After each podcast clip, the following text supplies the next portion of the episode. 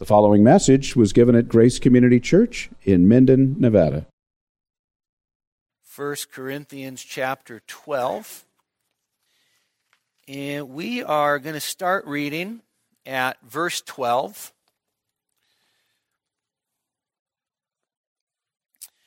Paul writes, For even as the body is one and yet has many members,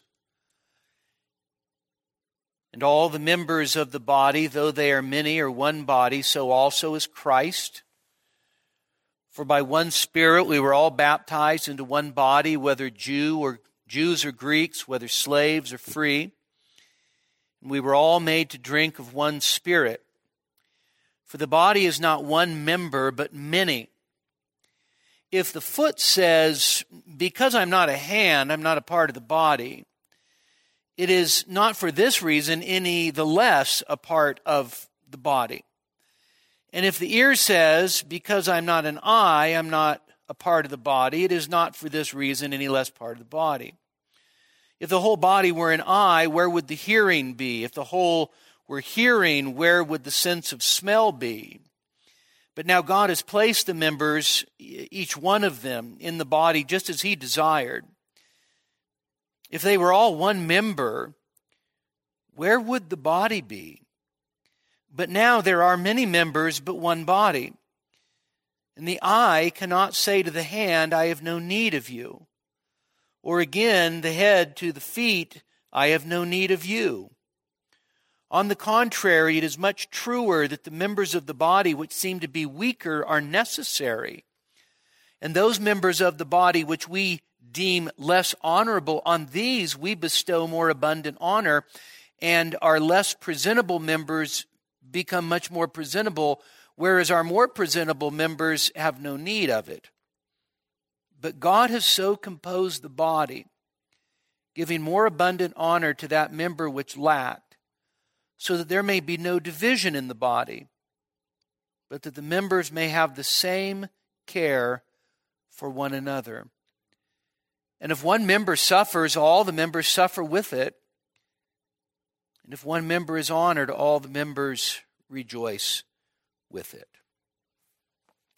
So last week we got up to verse 13 and let me just let me just touch on verse 13 because it's it's uh, it's significant for uh, Paul's argument. We won't rehearse everything up to verse 13.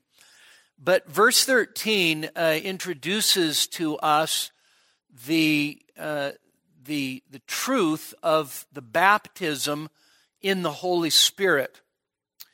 And when Paul talks about the baptism in the Spirit in 1 Corinthians 12 13, he's talking about that event that we see, um, first of all, fulfilled on the day of Pentecost in Acts chapter 2. Um, one thing that, um, that's important to remember is Paul's very adamant that every member of the body has been baptized in the Spirit. Okay? So you can't go to Acts and take the passages in Acts and try to defend the baptism in the Spirit as a post conversion experience that's only for some Christians that others have not yet experienced. We don't have time to go into the detail as to why you have um, these passages Acts 2, Acts 8, Acts 10, and Acts 19, where you see uh, these events of baptism in the Spirit. But let me, I'll just say, just briefly, basically that follows the pattern of Acts 1 8 of the Spirit, you'll be my witnesses, right? And in Jude, uh, Jerusalem, Judea, Samaria, the uttermost parts of the earth. And so the apostolic witness of the gospel is expanding in those expanding concentric circles. And so Acts 2 is actually the fulfillment of, of the promise of Pentecost, uh, Joel 2, 28, 29. Uh, and then when you get to Acts 8, you have the Samaritans and the Spirit comes on the Samaritans as a distinct event. Then in Acts 10, you have Cornelius. Spirit comes on the Gentiles, Cornelius representing the Gentiles as a distinct in a sense, redemptive historical experience. Then you have the Spirit coming on those that had only been introduced to the baptism of John, these believers in, uh, well, pre believers in Ephesus, and then they get the Spirit uh, when Paul prays for them. So there's a redemptive historical significance in Acts. Acts doesn't provide us the pattern of what we're looking for in the Christian life. 1 Corinthians 12 13 does. And 1 Corinthians 12 13 tells us that all of us have been baptized in the Spirit into the body. Okay? And I pointed out last week that um, the ESV, by saying, For in one Spirit we were all baptized into one body, that's better than the NAS. The Spirit is, is not the agent of the baptism, Jesus is the baptizer. You see that clearly in the, in the gospel passages and in the Acts passages. Jesus is the baptizer, and he baptizes in the Holy Spirit. And, uh, and so the picture is this idea of, of us being uh, uh, immersed into the fullness of the Spirit. Okay? And in fact, we're going to see that this language in made to drink actually complements the idea of being baptized in the Spirit. But this, but this baptism in the Spirit is a, uh, is a new covenant phenomenon. This is what's promised in the new covenant.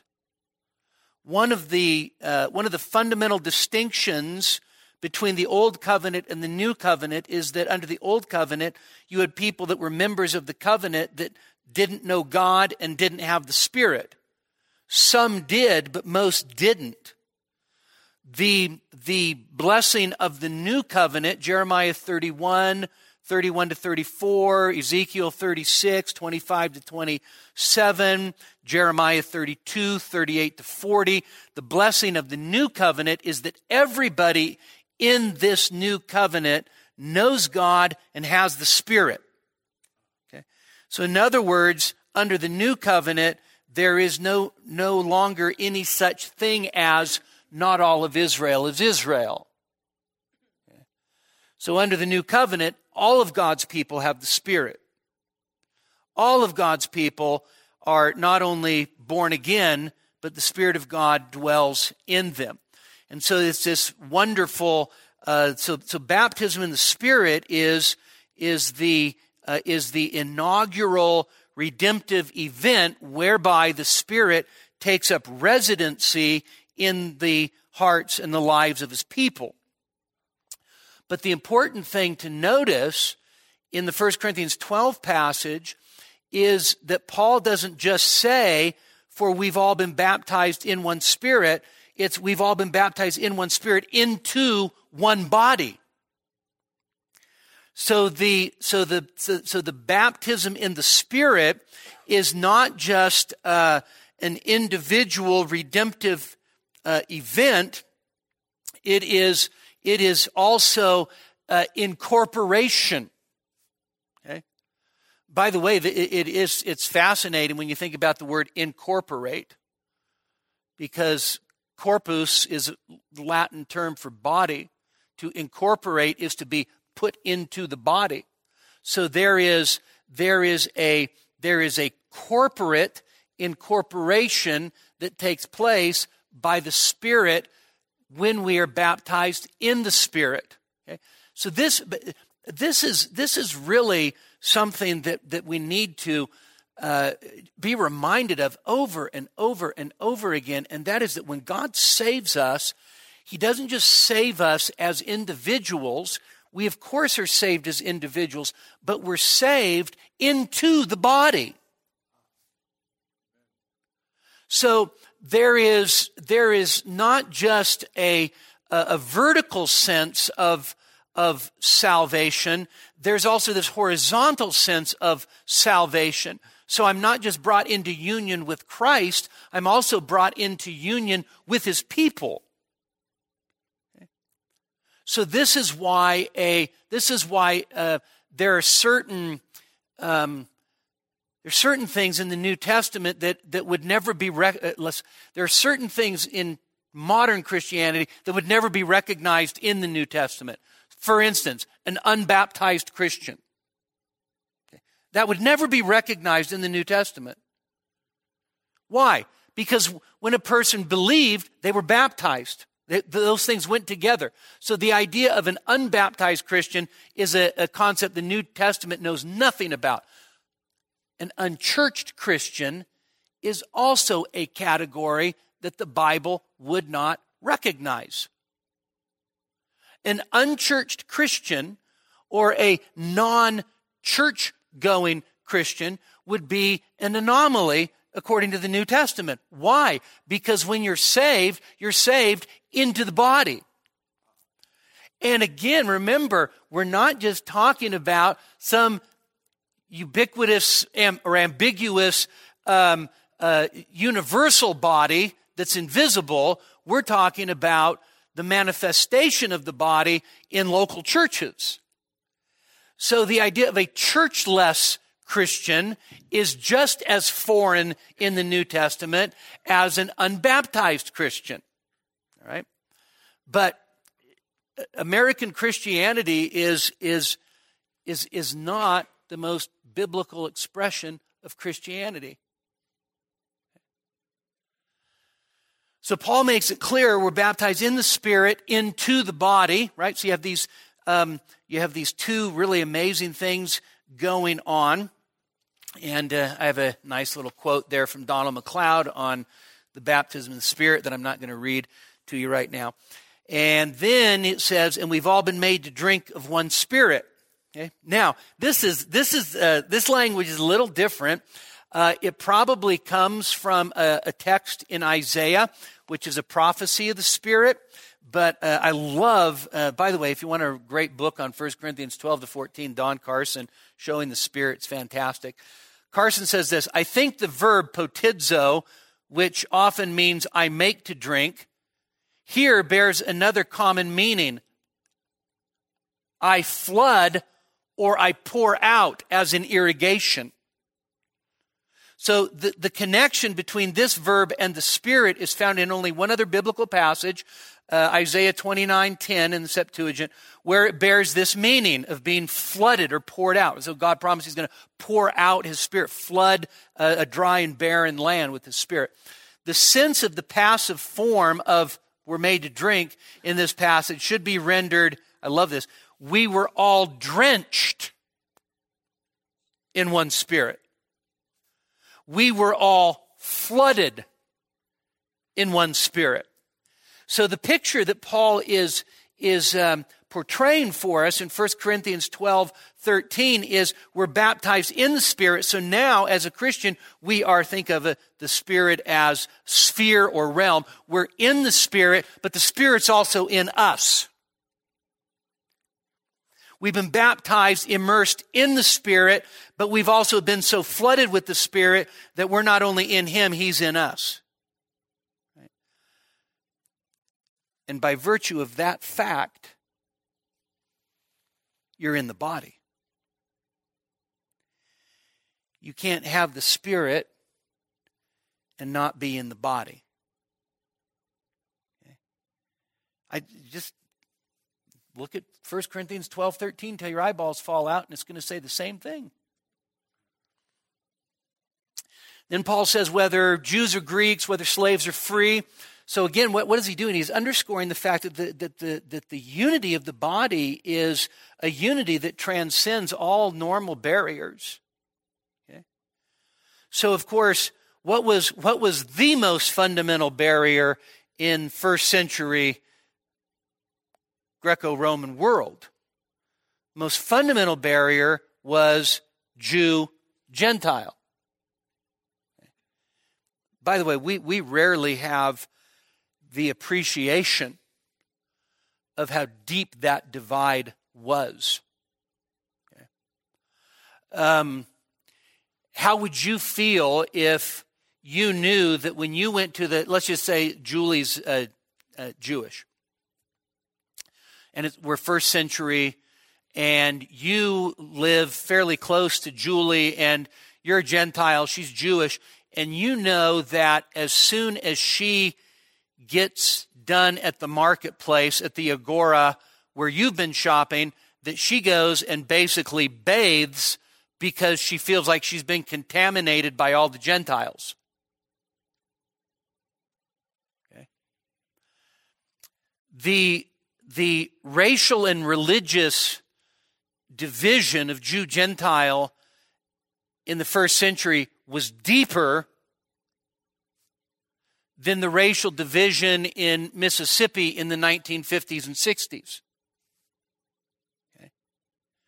There was incredible animosity on both sides. And Paul says, because of what happens to us in the spirit into the body, now, whether Jew or Greek, doesn't matter. Th- that that fundamental distinction that's, that's defined our society is absolutely irrelevant when it comes to the church.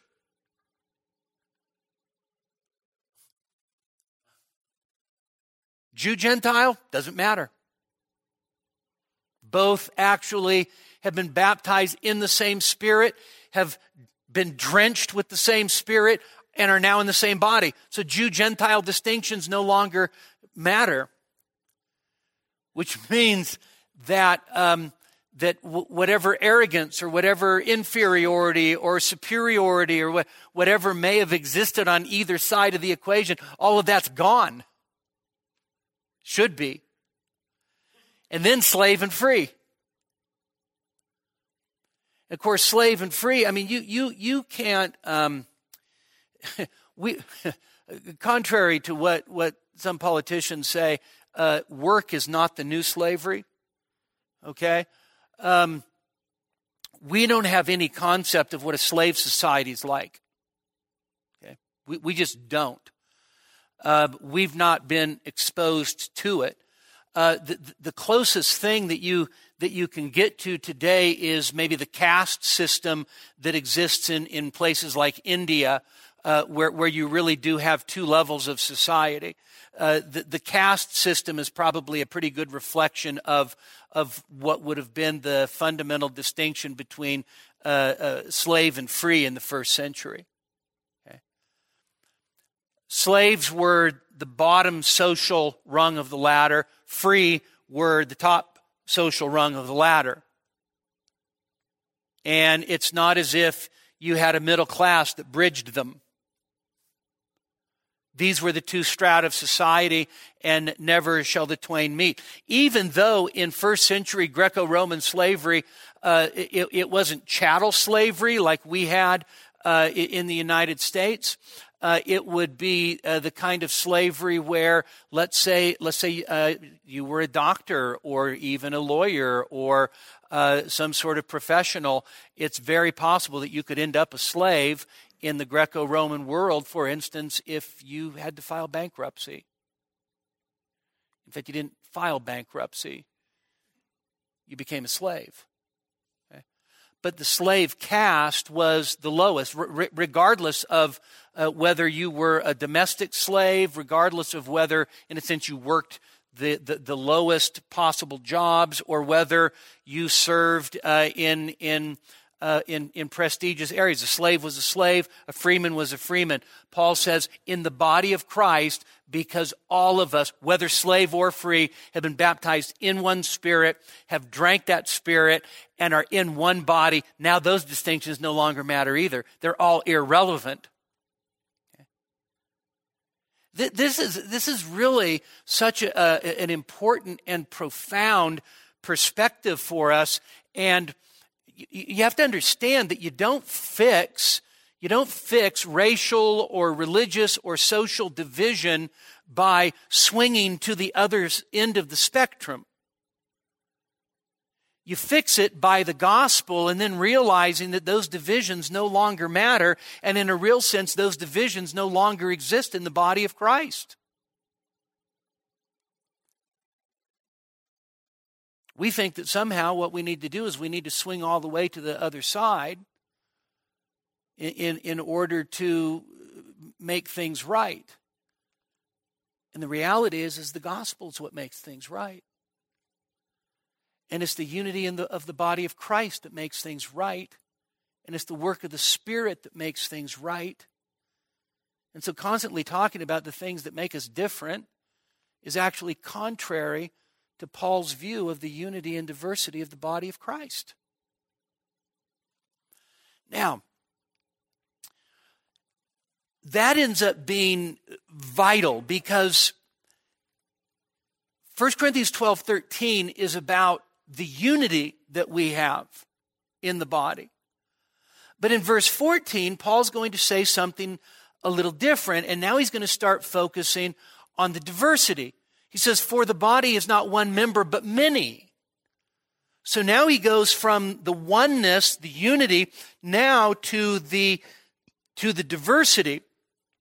And the reason he's going to focus on the diversity is because you have to look at uh, diversity always through the lens of that fundamental unity, right? So, so uh, I'll just give a, a, a homely illustration. So, there are there are many of us that are very very different, right? We're just different people different backgrounds, uh, different gifts, different abilities, different, I, I, mean, all kinds of differences, right? Now, we, we don't have the, uh, let's say, the ethnic diversity, okay? Not really, but the fact is, is that we're all different people. And you don't need, you, you, you, you, you don't need ethnic diversity to actually have diversity. So,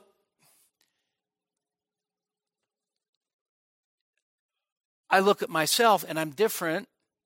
Okay, you're like, well, that's for sure. Right? Then let's say Don.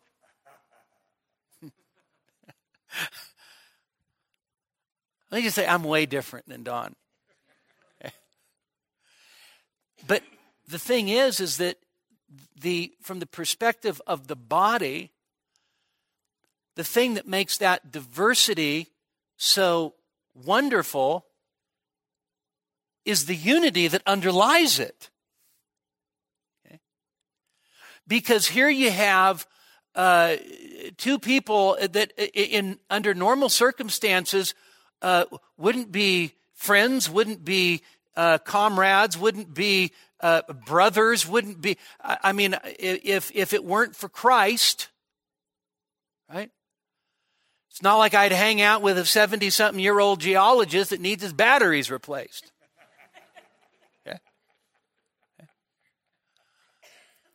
So the diversity is beautiful and it's powerful because of the unity. Right? Now, what Paul's going to do is Paul's going to start outlining, as it were, the significance of the diversity within the body. And he's going to do it by telling us that this one body, keep that in mind, one body, this unified whole of a body, is made up of many members, many different parts, many individuals that actually all fit together into that one body. Now, what Paul does in verses 15 to 17 is he starts to give some illustrations that make his point. Now, notice this. After stating the principle in verse 14, he, he gives this, uh, this hypothetical. It's a conditional clause. He says, So if the foot says, okay, keep the foot in mind. If the foot says, Because I'm not a hand, I'm not a part of the body.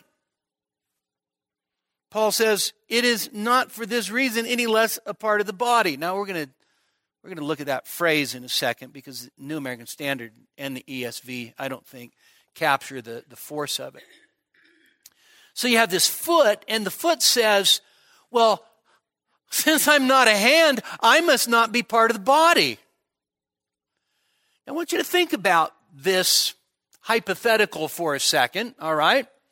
Um, don't want to push the, the metaphor too far, but uh, let's say the hand is more visible in its activity uh, than the foot. right? And so the foot's going, the hand gets to do all kinds of stuff. And everybody's like, yay, hand. And I'm the foot. And they put a sock on me and a shoe on me and they stand on me all day long. And I've got blisters and bunions and ingrown toenails and, and I hurt and I, I just want somebody to give me some attention at night and nobody does. Nobody likes touching a foot. 31 years of marriage, I still, don't tell Ariel, but I still hate it when she goes, Would you rub my feet? I'm like, No. All right, all right. okay, uh, down, down by the heel. You want me to rub your feet? No, don't touch my feet. Right? All right. I don't want anybody touching my feet. Okay? Here, the foot's the foot's not glamorous. The hand's active, right? And so the foot starts going, well, if I'm not a hand, I must not be a part of the body. You kind of get a little bit of this, uh, you know, a little self pity going on. And Paul turns around and he says, let, let me just summarize what Paul says. Paul says, that's a really dumb statement. Okay. So New American Standard and ESV both kind of miss it with well, just because of this, it's not any less a part of the body. That's not exactly what Paul says. Paul's not talking about the idea of, uh, uh, he's not addressing inferiority. Okay? Because the foot actually isn't claiming inferiority. The foot is claiming, I'm not a part of the body. And Paul says, well, just because you say you're not a part of the body, Paul's not saying that doesn't make you a less part of the body. Okay, that's true, but that's not exactly what Paul's getting at. Actually, so it's like maybe the second time in 25 years that I've said this. The NIV actually does much better. It would not, for that reason, stop being part of the body. That's the force of it. Uh, NET actually does a, a fairly good job. It does not lose its membership in the body because of that. Yeah, that's the point, is that it's already a part of the body. This is not a matter of it being a less part of the body. This is the fact is, is that it doesn't stop being a part of the body because it says, I'm not a part of the body. Oh, do you think there's might, there might be a lesson in that? You don't cease being a member of the body just because you're whining about not being a part of the body.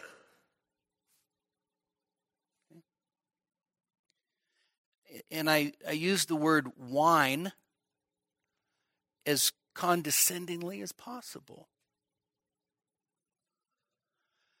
Because that's what's happening here. So Paul says, well, that's really a dumb thing to say because that claim doesn't make you stop being a part of the body.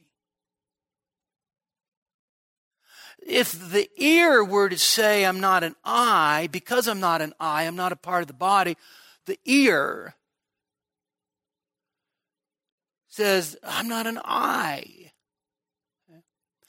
Again, very rarely does anybody say,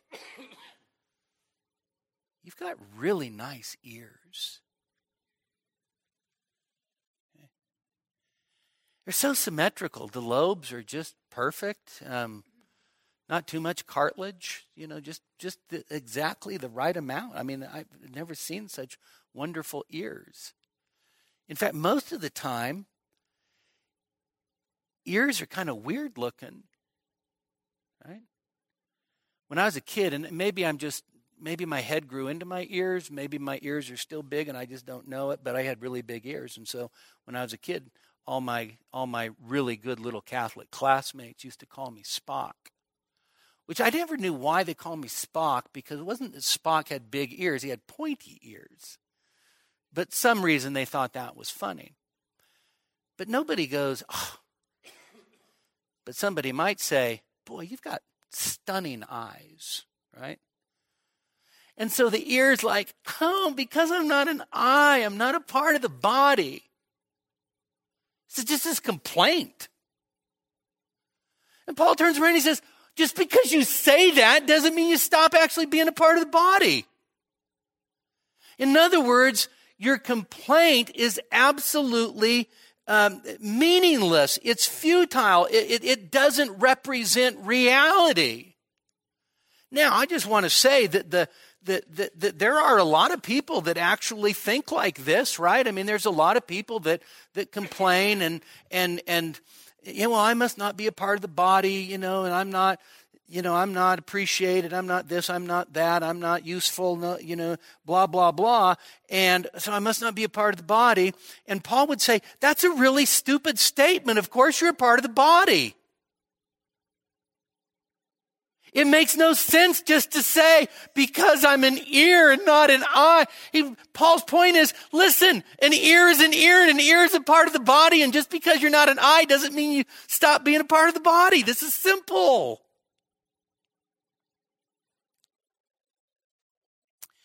Now, Paul then brings up two, in a sense, um, yeah, sort of funny, it's kind of humorous, right?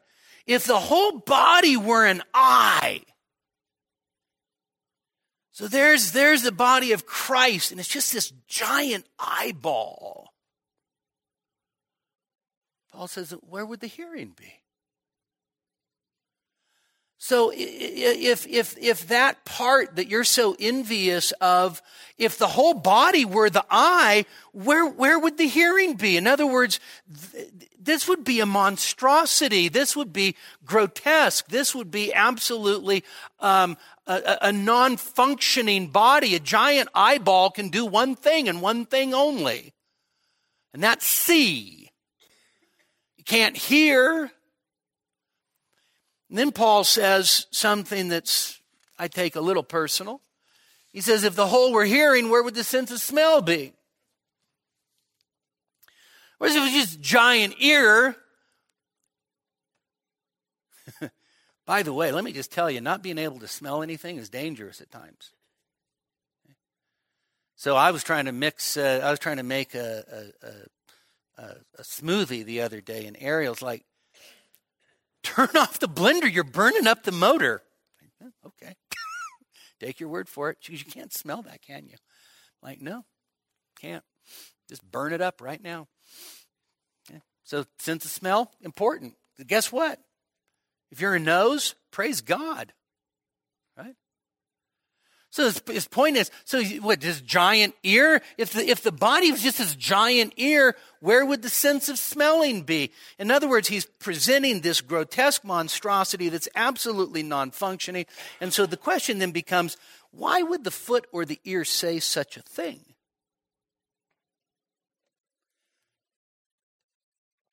I want to pose two, two possibilities, and they both might be true. One, the foot or the ear could make such a complaint, maybe because of the elitism of the hand or the eye that made him feel inferior. Yeah, look what I can do, you know. Five digits. Look at this dexterity.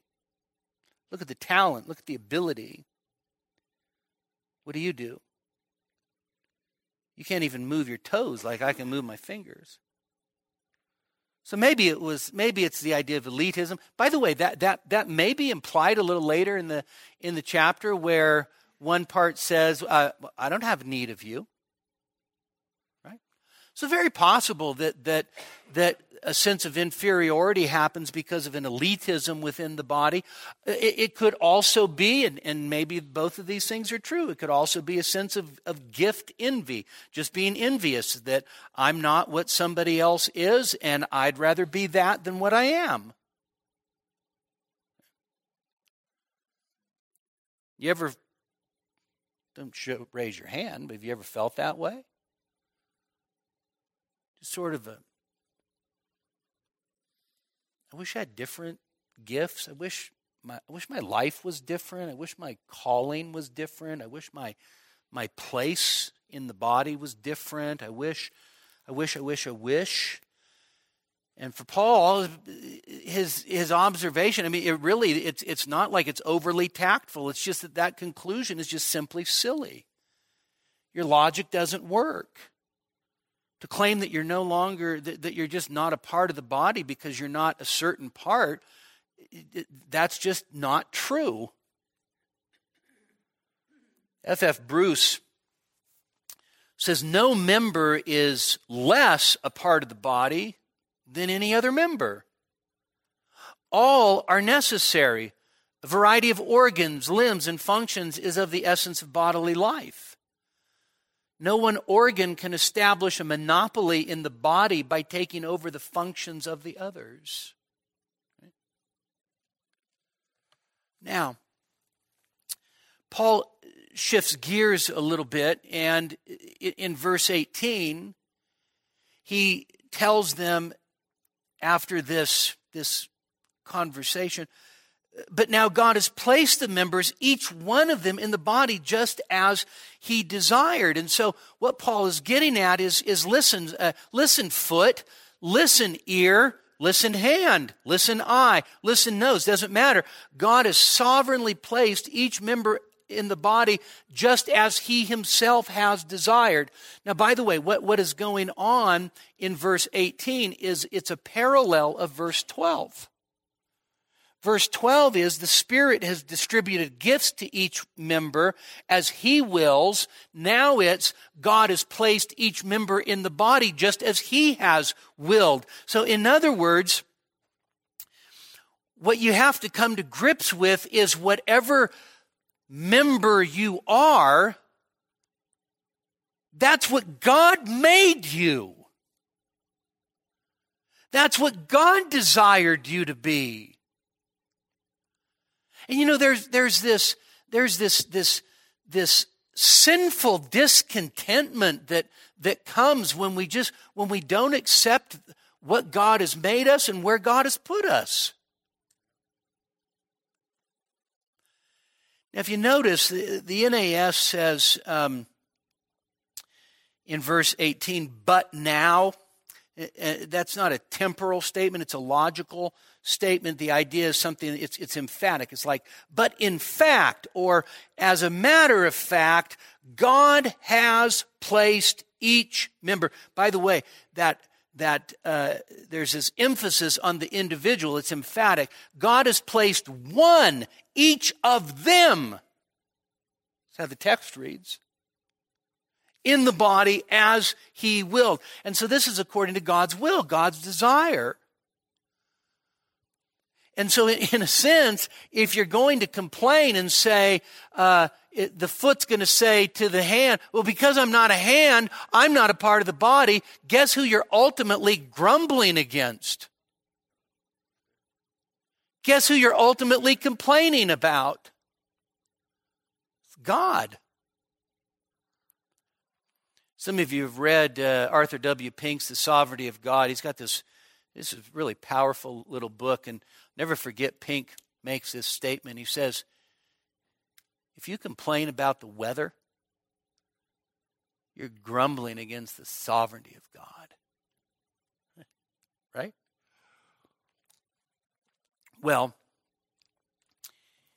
if you complain about your place in the body, you're grumbling against the sovereignty of God.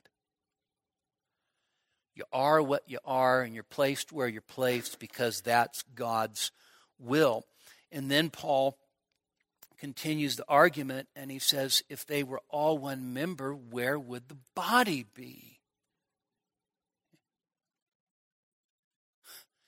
This is relating back to 15 to 17. The concern here is for diversity. So uh, Paul's saying, you, you have to understand that the way a body functions is not that it's just one giant member. It's one body, but it's different members. And if you don't have the diversity of members, you don't have a body.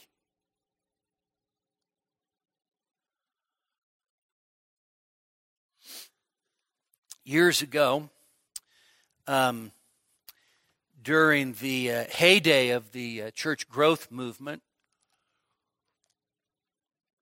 the there was a there was a principle of of church planting that was the principle of homogeneity. I can show you books. Donald McGavran out of Fuller Seminary.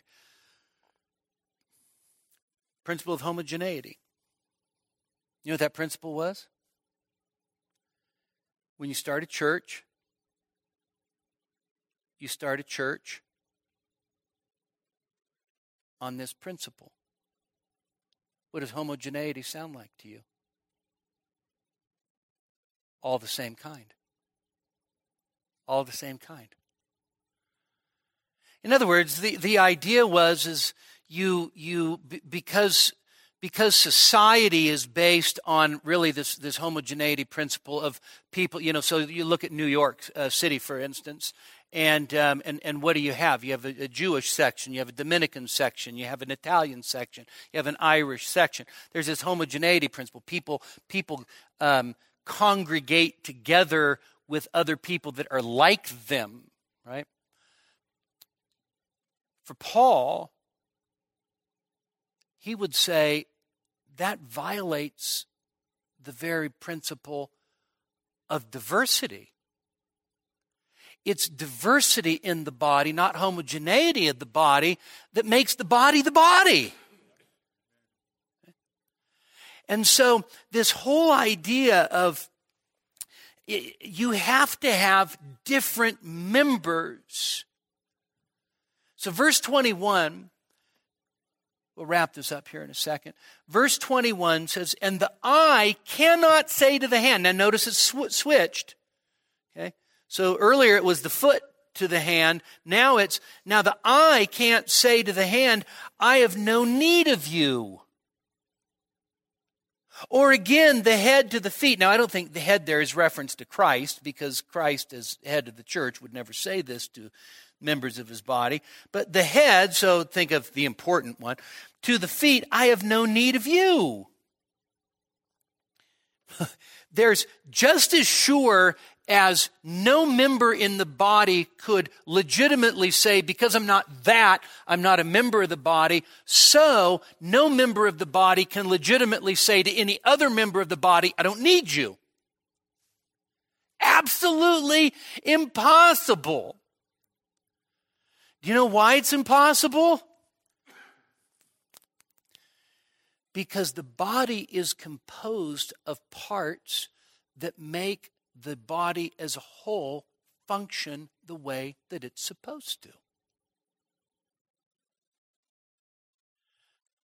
So you can't you can't look at somebody and think, well, they're not very useful. We don't really need them.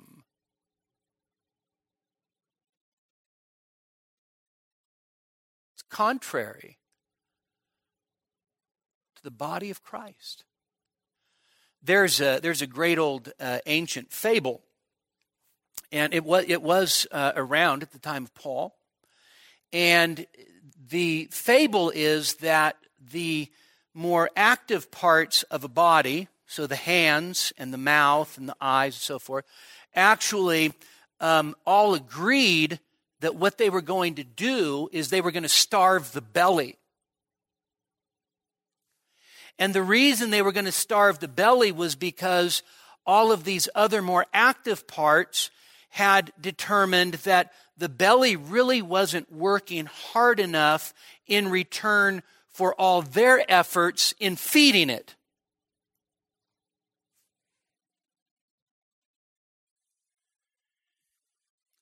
And the discovery of the more active parts was a painful discovery because they realized that they were all dependent on the belly being fed regularly. This is just folly, right? We do all this work, we put all that food in. I, you know, the you know, the mouth and the jaws and the teeth, and you put the food in and the taste and all of that, and it just goes down to the belly, and the belly just does what? Well, the belly just sits there and just gets, you know, in some cases, just gets a little bigger and a little bigger. doesn't really seem to be doing anything, so we're going to show him. Let's starve him. And what these body parts failed to realize was it was that belly that actually then distributed the nutrients of the food that was eaten to those parts so that they could keep going. There is this magnificent interdependence in the body of Christ. And the very idea that you would claim, oh, I don't need that body part. Okay? So f- forget body part for a second. Just, we don't really need that person. I don't need that person in my life. I don't need that person in my ecclesiastical orbit. Paul says, you, you don't have a clue what you need. You don't know enough about anatomy or physiology to know what you need.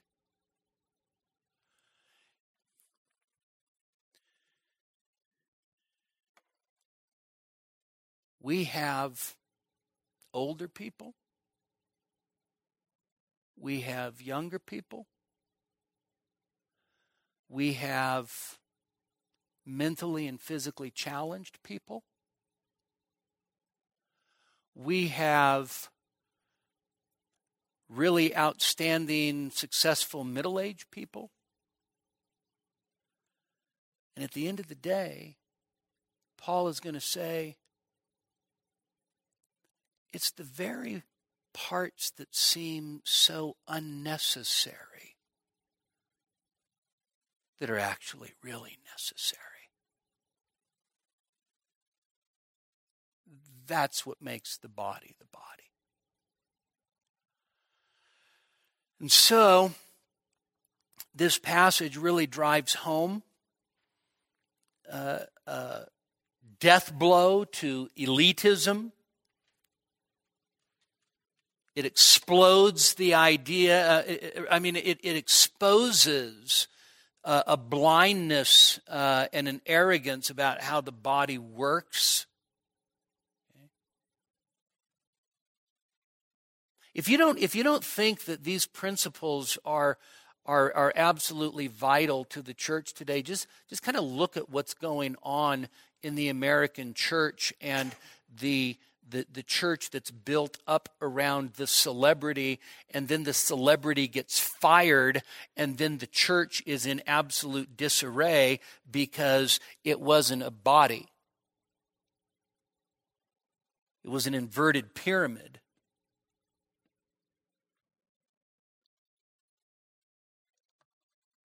And so this blows apart elitism. It also, it also is a rebuke to isolation. It's a rebuke that, to, to those that somehow think, I don't really need the church. I don't really need God's people. That view, by the way, is unbelievably common among Christians today. Okay? I don't need the church. I've got my Bible, I've got my Christian radio, I've got my iPod, and that's all I need. And if that's your view of Christianity, you don't have a view of Christianity that's consistent with the Bible. It's the, the, the, the, the foolish, arrogant man is the one who separates himself, Proverbs 18:1, and then he rages against all sound wisdom. Why? Because the person that thinks, well, I don't need to be a part of the body is the person who, who, who inevitably thinks that he's the smartest person in the room. And if he can really get everybody else out of the room, then he'll really be the undisputed smartest person in the room. Because, by the way, if you're the only person in the room, then you are the smartest person in the room, but you're also the dumbest person in the room. I don't need the body It's just like saying this I don't need what God says I need.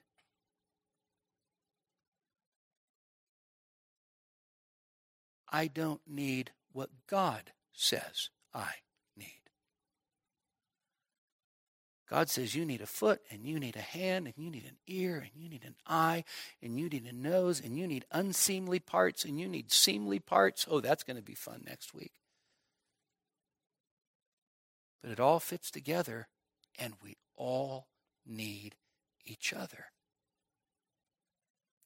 There is not a single one of us that is a spiritually self sufficient Christian that is designed to get to heaven all by himself. We need each other. And here's the beauty of it. And I say this with all seriousness. God knew 24 and a half years ago that I needed Don Strachan in my life. God knew that and gave me Don and gave Don me. God knows what we need and He's provided it. Don't despise it. Love it. Marvel at it. Enjoy it. Look around you. These are the people you're going to spend forever with. Let's pray. Father, we we come to you, Lord, we we confess that so often our thinking is not in line with your thoughts. And our priorities are not your priorities, and our convictions are not your convictions.